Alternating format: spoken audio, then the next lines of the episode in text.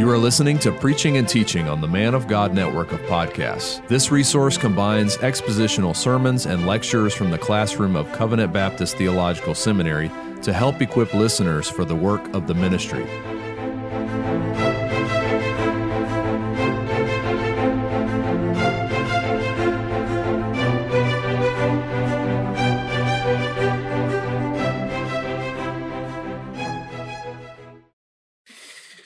Well, if you would take your Bibles now and turn to the book of Hebrews in chapter 1. Hebrews chapter 1. Last week we began our journey through this sermonic letter, we could say, the book of Hebrews, a letter that is a word of exhortation to persecuted Christians. On the one hand, warning them of the disaster that will come if they abandon Jesus Christ, but also wooing them to Christ and wooing them to persevere in faith in Christ by revealing afresh his supremacy over all things. And right away, if you recall, the opening sentence of this letter, verses 1-4, shows us the supremacy of Christ over all the prophets of old. For what God has spoken in these last days, he has spoken by his Son as God's final and fullest revelation. Jesus, in other words, it's the culmination of all that the Old Testament prophets spoke of. All of the Old Testament revelation was pressing towards this, the revelation of salvation through Christ, who is both God's divine Son and God's messianic Son. That is, the one who is the second person of the Trinity.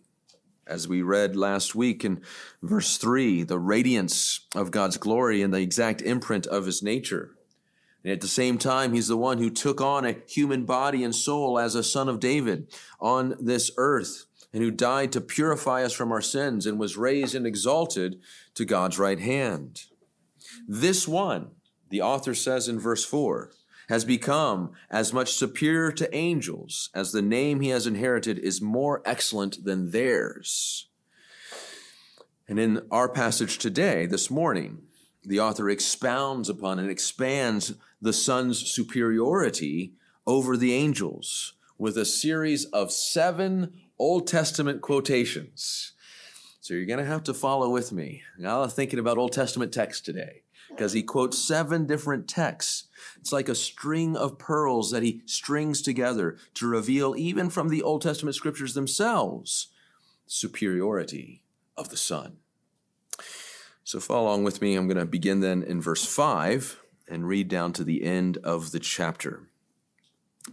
Hebrews 1, starting in verse 5. Hear now God's holy word. For to which of the angels did God ever say, "You are my son, today I have begotten you"? Or again, "I will be to him a father, and he shall be to me a son"? And again, when he brings the firstborn into the world, he says, "Let all God's angels worship him."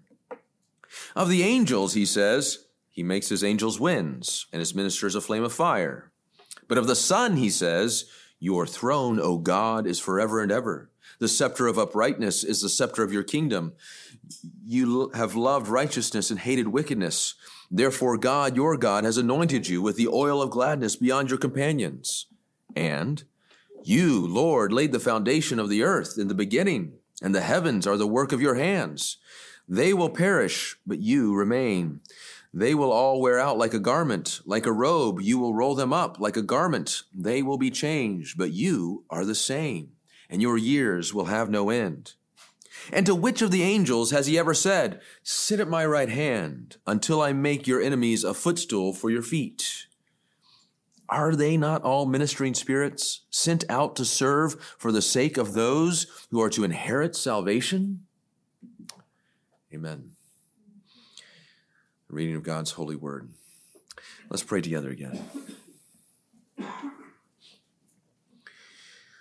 Father of glory, please give us this morning the spirit of wisdom and of revelation in the knowledge of Christ in this very passage, that the eyes of our hearts would be enlightened today, that we would see and know what is the hope to which you have called us.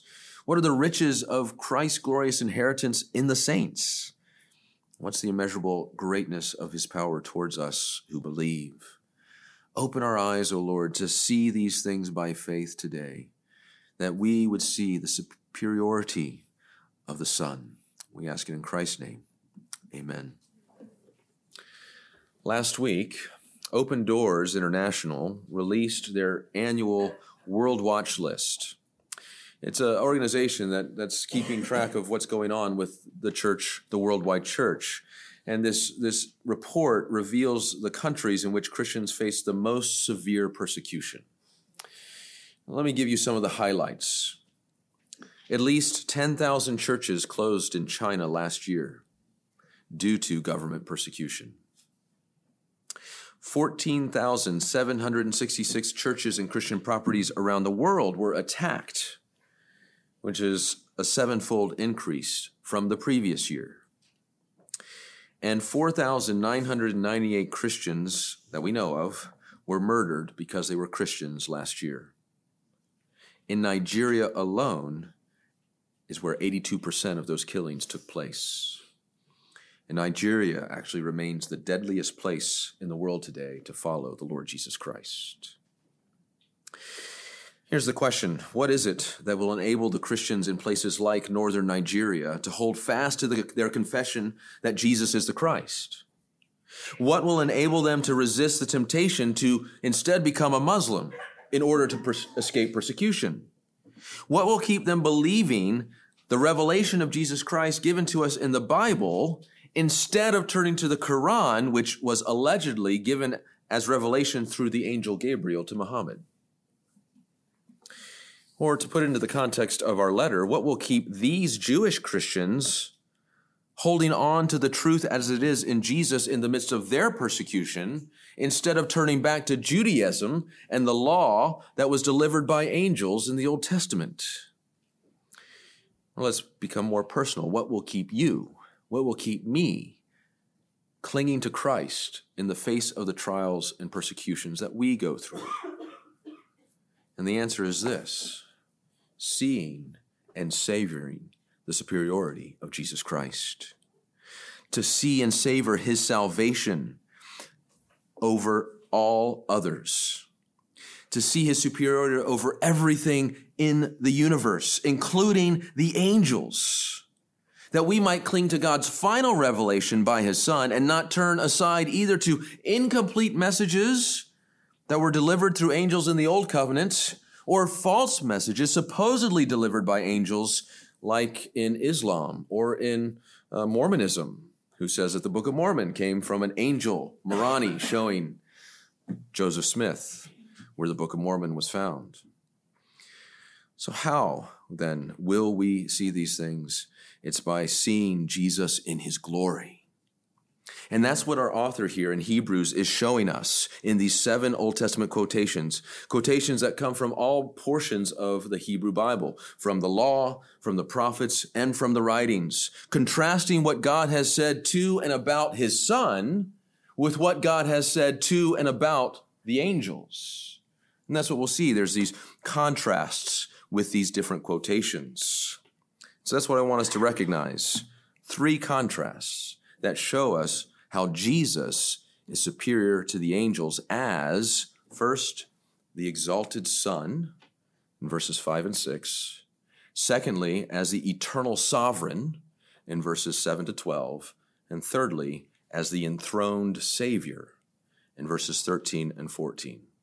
He is superior as the exalted Son, the eternal sovereign, and the enthroned Savior. So let's start with this first contrast, that Jesus is superior to the angels as the exalted Son.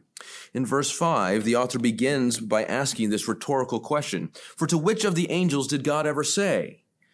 And of course, the question expects a negative answer: to none of the angels. God never said these following things to angels. He only has said these things to the Son. And what is it that God has said to the Son? Quotations then from 2 Old Testament passages put into the mouth of God the Father as what he has said to the Son. And the first quotation, as you may remember, comes from Psalm 2. Psalm 2, verse 7, a well-known coronation and messianic psalm where he says, "You are my Son, today I have begotten you."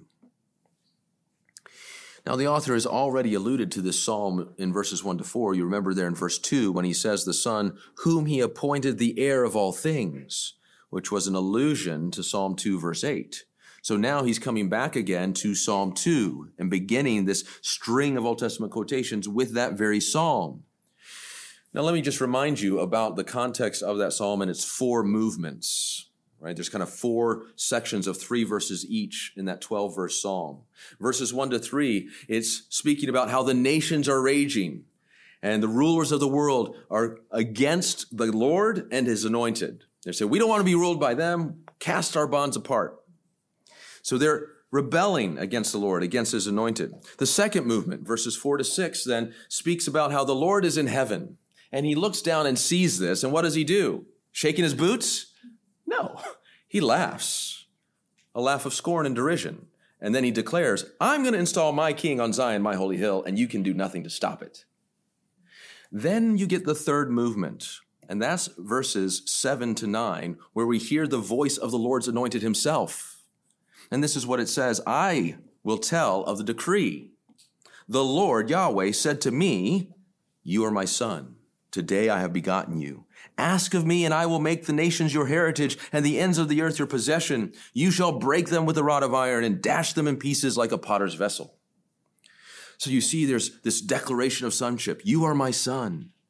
And then there's this invitation. Ask of me, and I'll give you the nations as your inheritance. And then there's a promise of victory over all of his enemies. You will dash your enemies with a rod of iron. The psalm closes in the last movement, verses 10 to 12, calling then upon all of these nations that are raging, calling upon all the earth, saying, serve the Lord with fear, O kings. Kiss the Son and take refuge in him. Now, this psalm, as it was used in the history of Israel, was recited and sung usually at the coronation of one of the kings of Judah. And yet, it points beyond those sons of David, doesn't it? It points to great David's greater son, Jesus. For to him alone does God say these things in a full and final way, and to him alone were the nations actually given to him as a heritage. That cannot be said of any other son of David. So we know it is a messianic psalm pointing to Jesus as the ultimate fulfillment of it. But here's a question. He says in this, you are my son, today I have begotten you. And the question comes, when did God actually say this to the Son? After Jesus came up out of the water at his baptism, you may remember that the voice from heaven, God spoke audibly, and he said this, this is my beloved Son, with whom I am well pleased. There, God speaks these very words. This is my beloved son. He is alluding to, on the one hand, Psalm 2, verse 7, as well as alluding to Isaiah 42. So that's one time in which it is said by God to the Son. You can also remember that other amazing event in Jesus' life on the Mount of Transfiguration. And there he's transfigured in his glory. And again, the voice from heaven says, this is my beloved son, with whom I am well pleased. Listen to him. And in both baptism and transfiguration, it's an allusion certainly to Psalm 2:7, affirming that Jesus is the Son of God. But I submit to you, it's not until the resurrection of Jesus, and especially when Jesus ascends into heaven and he's crowned, and at his exaltation, to God's right hand, that God speaks these words to his son in a final and climactic way. That's when he actually says this, you are my son. Today I have begotten you. At his exaltation. In fact, this is the way that Paul uses this when he is preaching there in Pisidian Antioch in Acts 13. You remember how he's at the synagogue there, and he's going through the Old Testament and saying how it points to Jesus. And part of what he says is this, we bring to you the good news that what God promised to the fathers, this he has fulfilled to us, their children, by raising Jesus. As also it is written in the second psalm, you are my son, today I have begotten you. You see, he speaks that as he raises Jesus from the dead, also as he crowns him king forever. Paul puts it this way in Romans 1, verse 4, that Jesus was declared to be the Son of God in power according to the Spirit of holiness by his resurrection from the dead, Jesus Christ our Lord.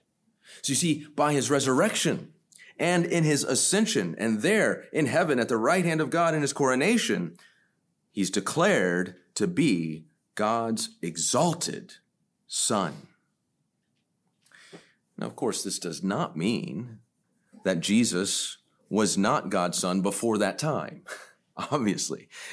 Certainly, he has always been God's divine Son, as we've said, the second person of the Trinity, which was emphasized back in verse 3 and will be emphasized again in the 5th and 6th Old Testament quotation we look at this morning. And Jesus was certainly God's Son at his baptism and transfiguration. But here's the thing. He had not yet, at that point, proven himself to be the perfectly faithful and obedient Son all the way to the end. Because that was the question. Adam was God's son, and he was unfaithful.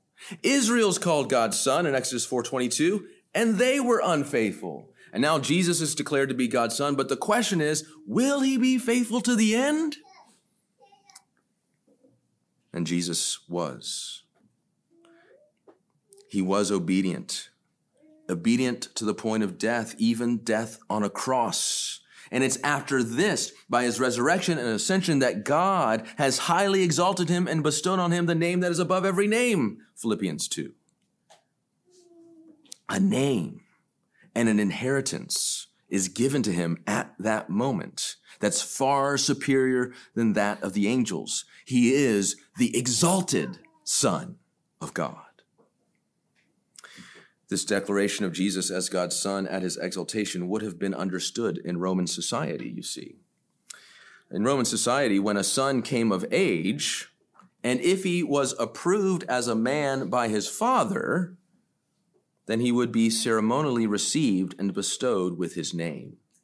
He had the name when he was born, but as he grew and proved himself, in a sense, to be worthy of the name, the father would have a ceremony in which the name would be formally bestowed upon him, and he would receive the full rights of the inheritance. That was what happened in Roman society, and that's what happened with Jesus. He is God's exalted Son.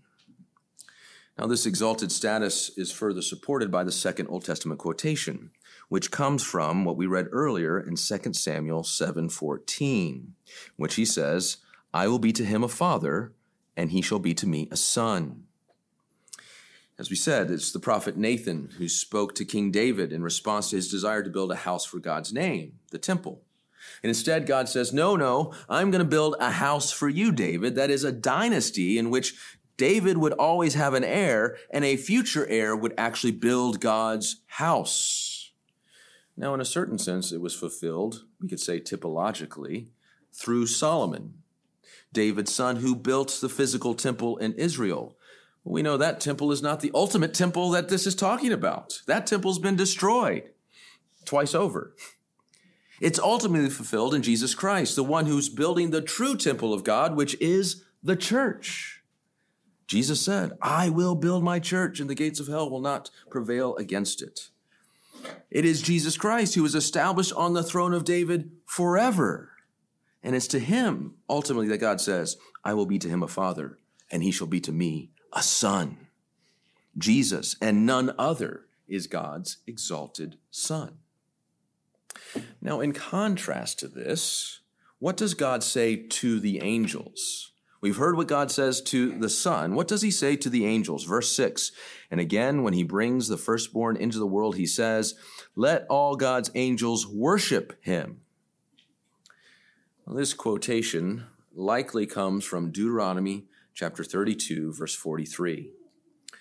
It's also an echo from Psalm 97, verse 7. But let's think about it from Deuteronomy 32.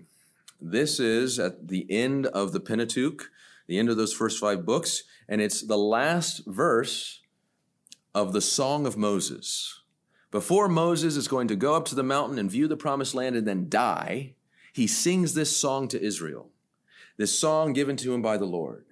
In the first part of the song, he talks about all of God's faithfulness to Israel, what he's done. The second part of the movement of the song is talking about how Israel's been unfaithful and will be unfaithful. But this last part says that God will still be faithful despite Israel's unfaithfulness. And in fact, God will be so faithful that he's going to bring his people into the land of promise. Listen to the whole of this verse. It says, "Rejoice with him, O heavens. Bow down to him, all gods." That's the portion that's quoted in our passage in Hebrews. "For he avenges the blood of his children and takes vengeance on his adversaries. He repays those who hate him and cleanses his people's land." What's the point? It's a reference to praising God in the future for defeating all the enemies of God's people and for bringing them safely into that cleansed land, the land of promise. The line that's quoted is literally, "Bow down to him, all gods," and it refers to the angels, such that in the Greek version of the Old Testament, it's translated this way, "Let all God's angels worship him," or bow down to him. You may remember that sometimes the word Elohim, which is translated God or gods, refers to angels at times. In the book of Job, the angels are called the sons of God in that sense. And so it's referring to these angels. And according to Hebrews, God says to the angels, "Worship my son." Now the question is, when does God say this to the angels? Well, the answer according to Hebrews is, when he brings the firstborn into the world. When he brings the firstborn into the world.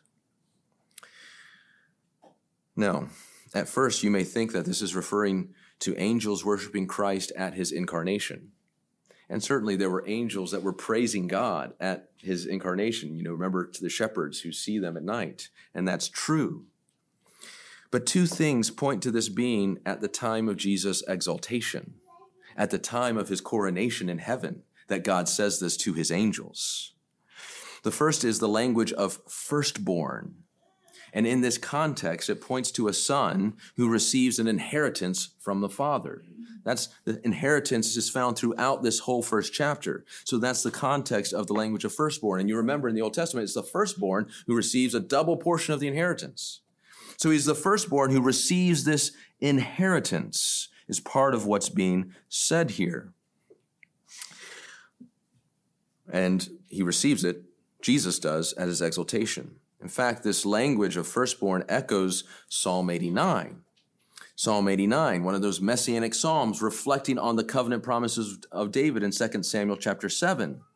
Psalm 89, which is saying that God, you will be faithful to your promises, won't you? And it speaks of this anointed one to come and says in Psalm 89 verse 26, "He shall cry to me, you are my Father, my God, and the rock of my salvation, and I will make him the firstborn, the highest king of the earth," the highest of the kings of the earth. So to make him the firstborn is to make him, in other words, King of Kings and Lord of Lords, to make him the exalted son, once again.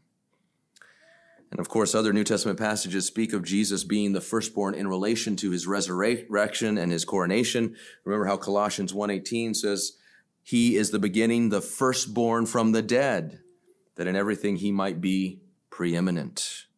So that word firstborn in this context is speaking about when he receives his inheritance, when that declaration is made. But secondly, notice that the word there is world.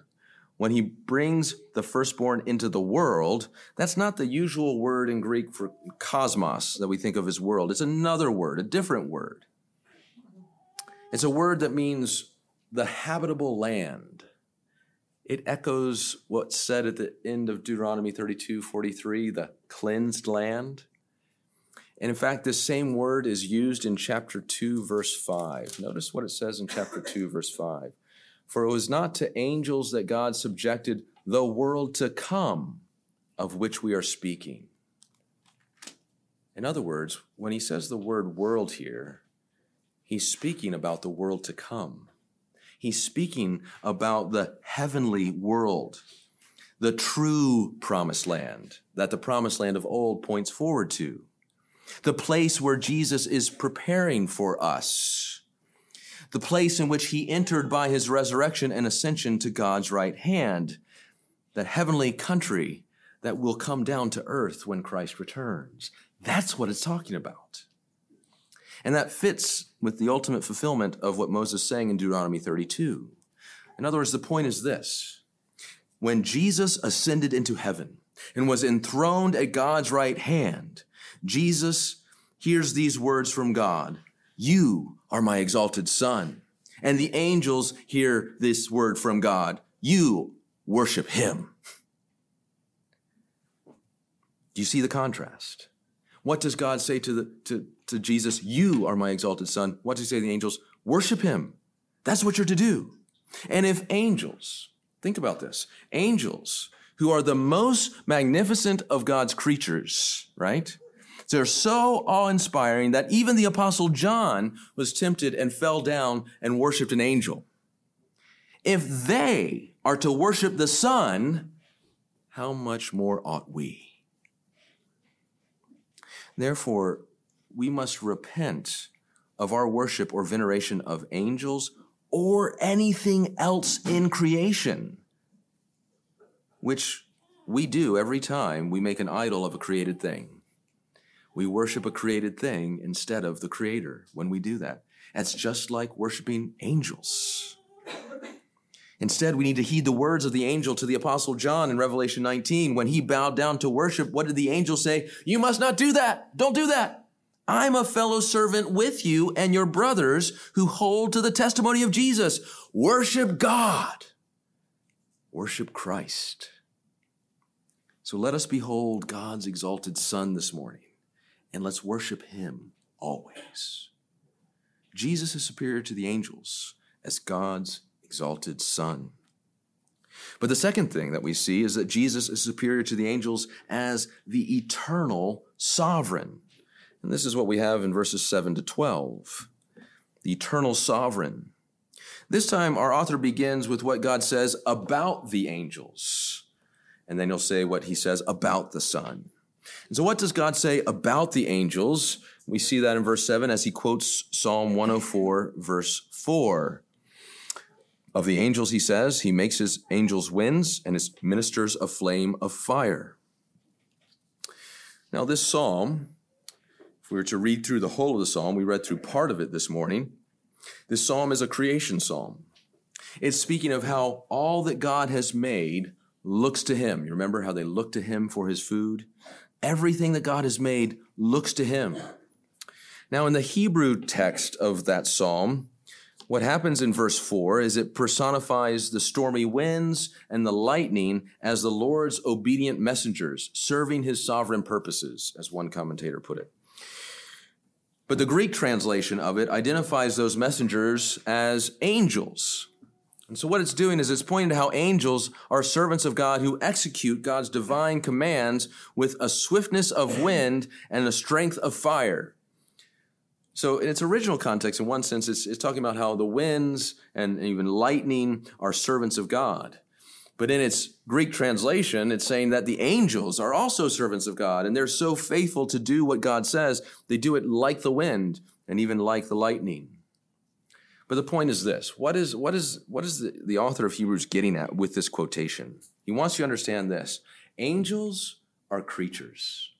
Just like the wind, just like the lightning is a created thing of God, angels are creatures.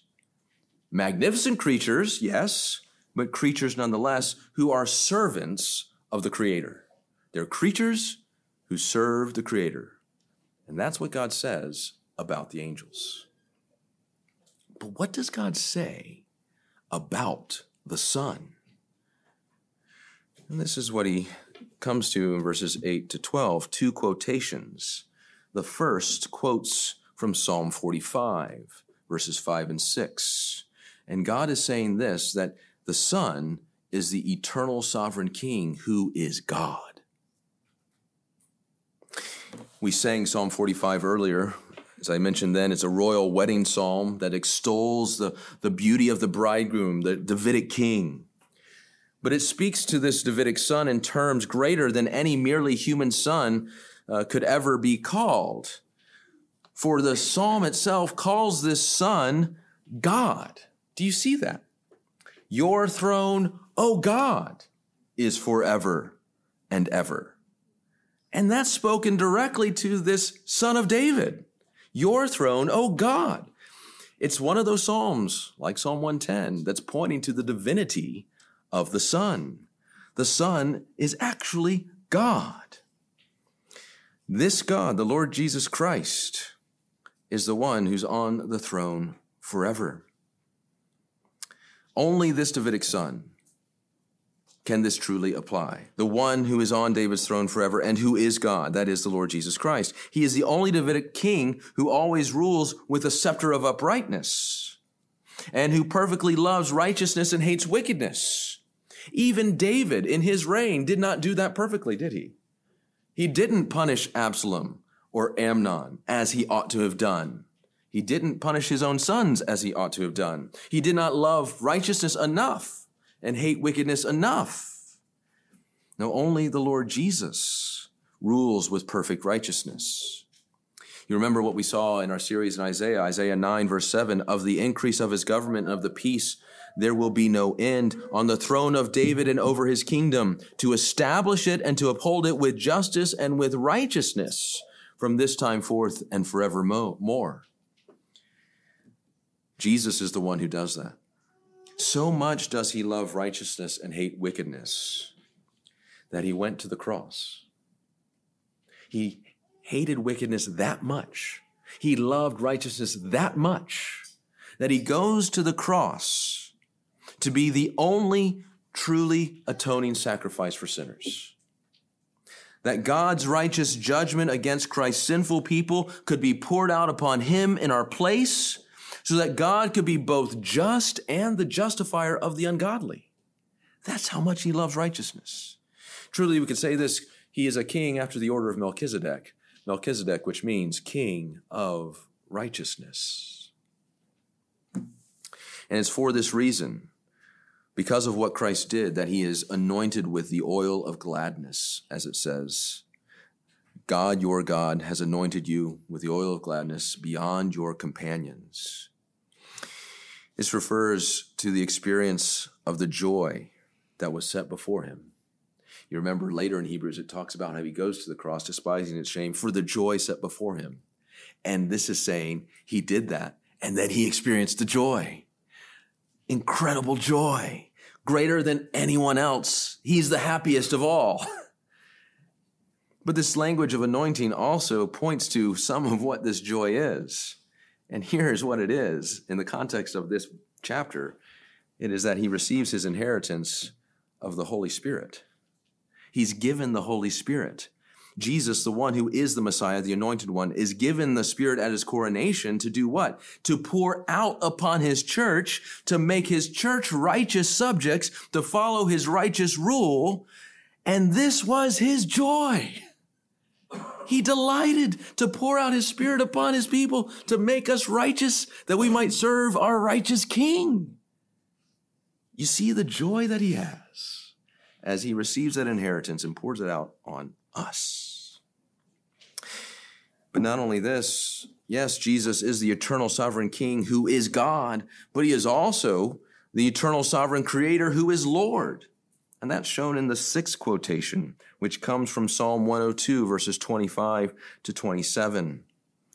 You see it there where he says, you, Lord, laid the foundation of the earth in the beginning, and the heavens are the work of your hands. They will perish, but you remain. They will wear out like a garment, like a robe. You will roll them up like a garment. They will be changed, but you are the same, and your years will never or will have no end. Well, what's Psalm 102 about? Psalm 102 is actually a psalm of lament. And the first part of it is the psalmist lamenting the reality of human suffering, weakness, and changeableness, mutability, that is. For example, you have statements like this, Psalm 102, verse 3, for my days pass away like smoke, or verse 11, my days are like an evening shadow, I wither away like grass. See how humanity just withers away. It's ephemeral, it does not last. And he's grieving that reality, lamenting that truth, that death will come. But the psalmist derives comfort and hope from the fact that Yahweh is the creator. He is the God who is eternal and who does not change. And because that's true, he will therefore be faithful to all of his promises.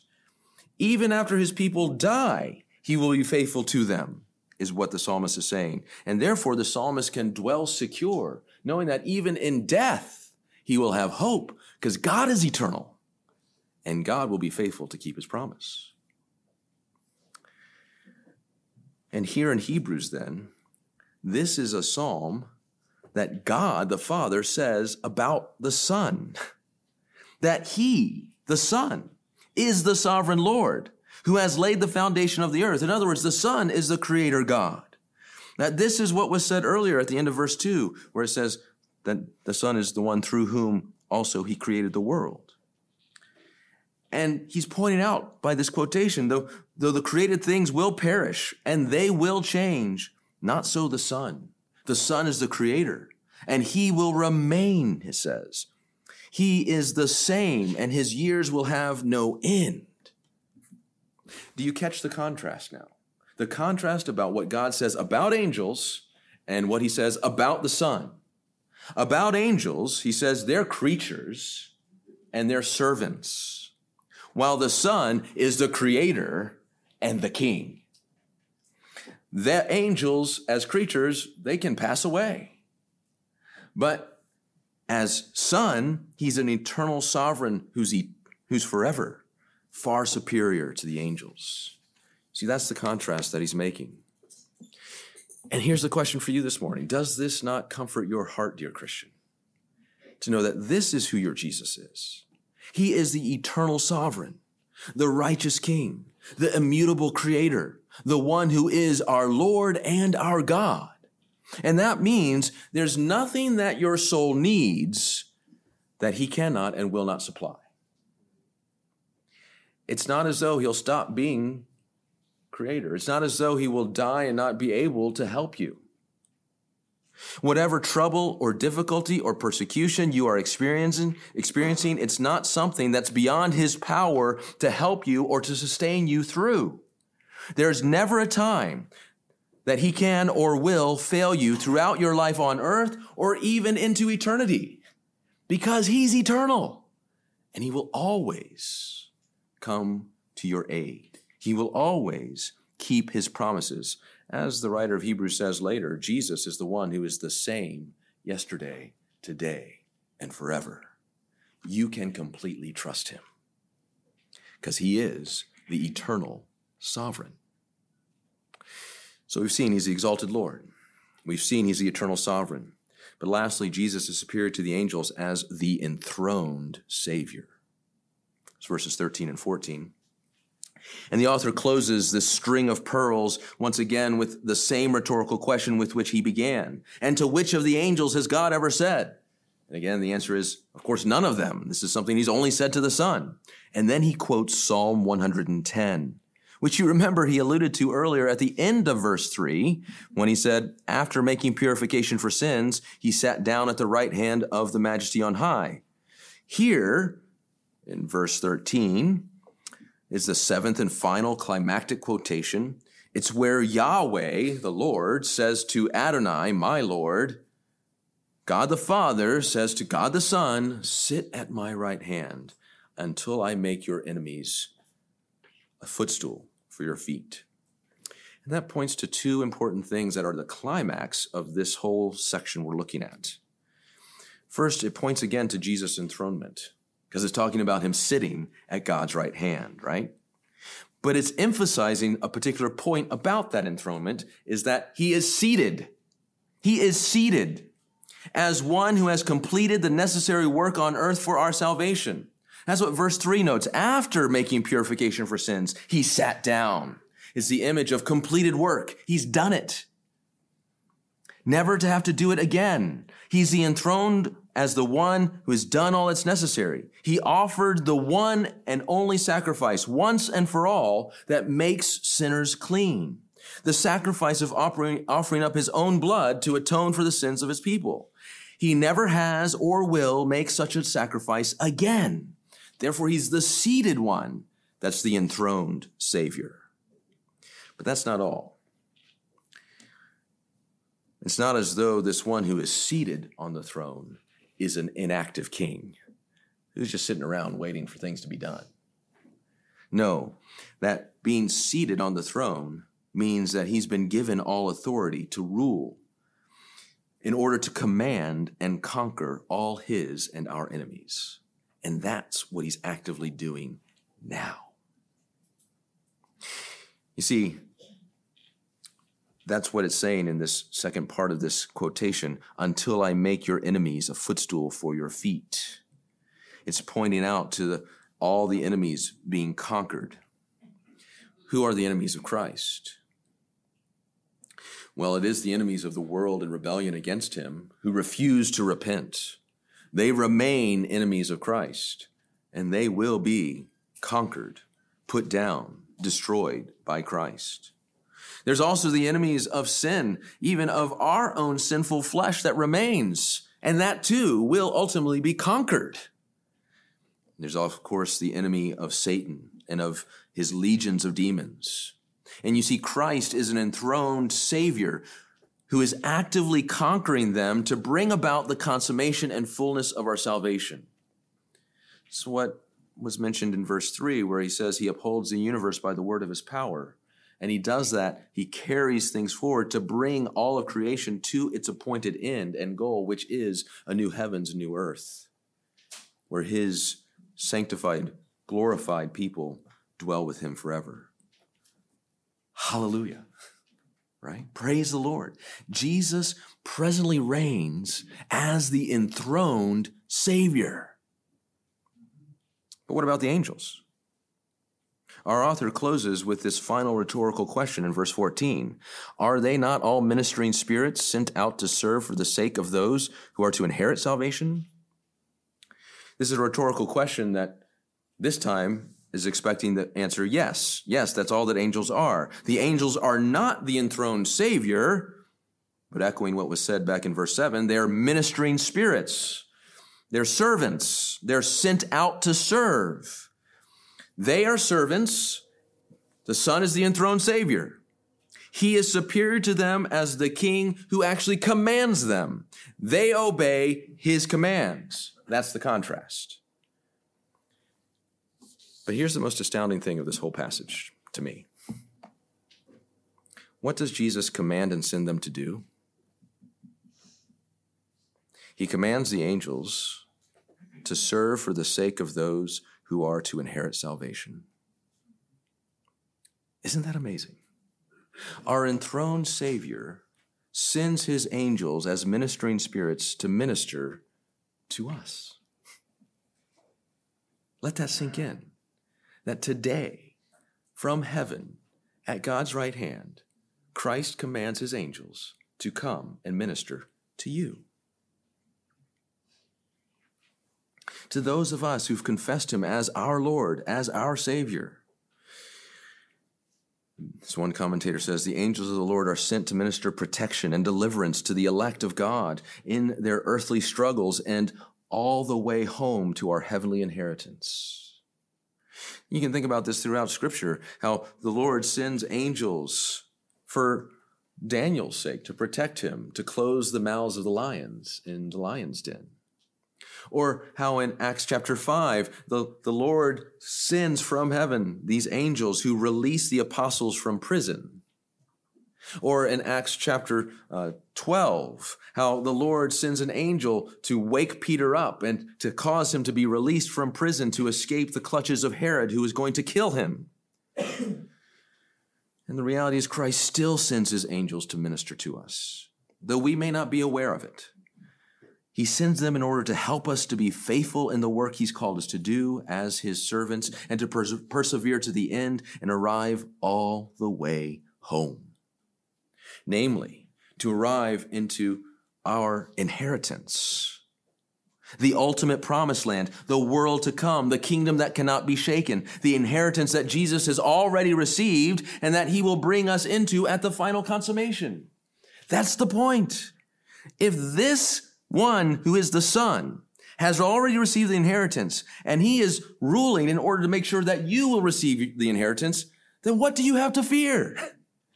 Why would you ever turn back? Why would you turn to something that's lesser and that can't save you?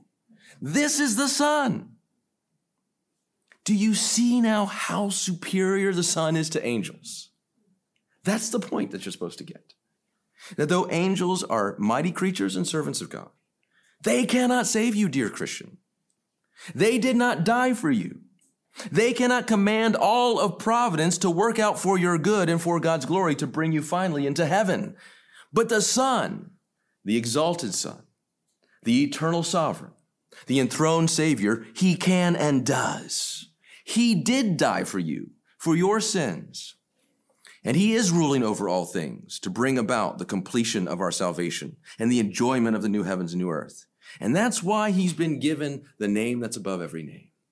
That at the name of Jesus, every knee shall bow and every tongue confess that Jesus Christ is Lord to the glory of God the Father. My final question is this. Have you bowed the knee to this exalted Son?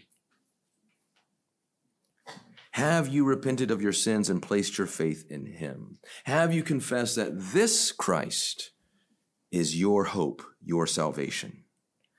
If not, the good news is you can today. You don't have to wait.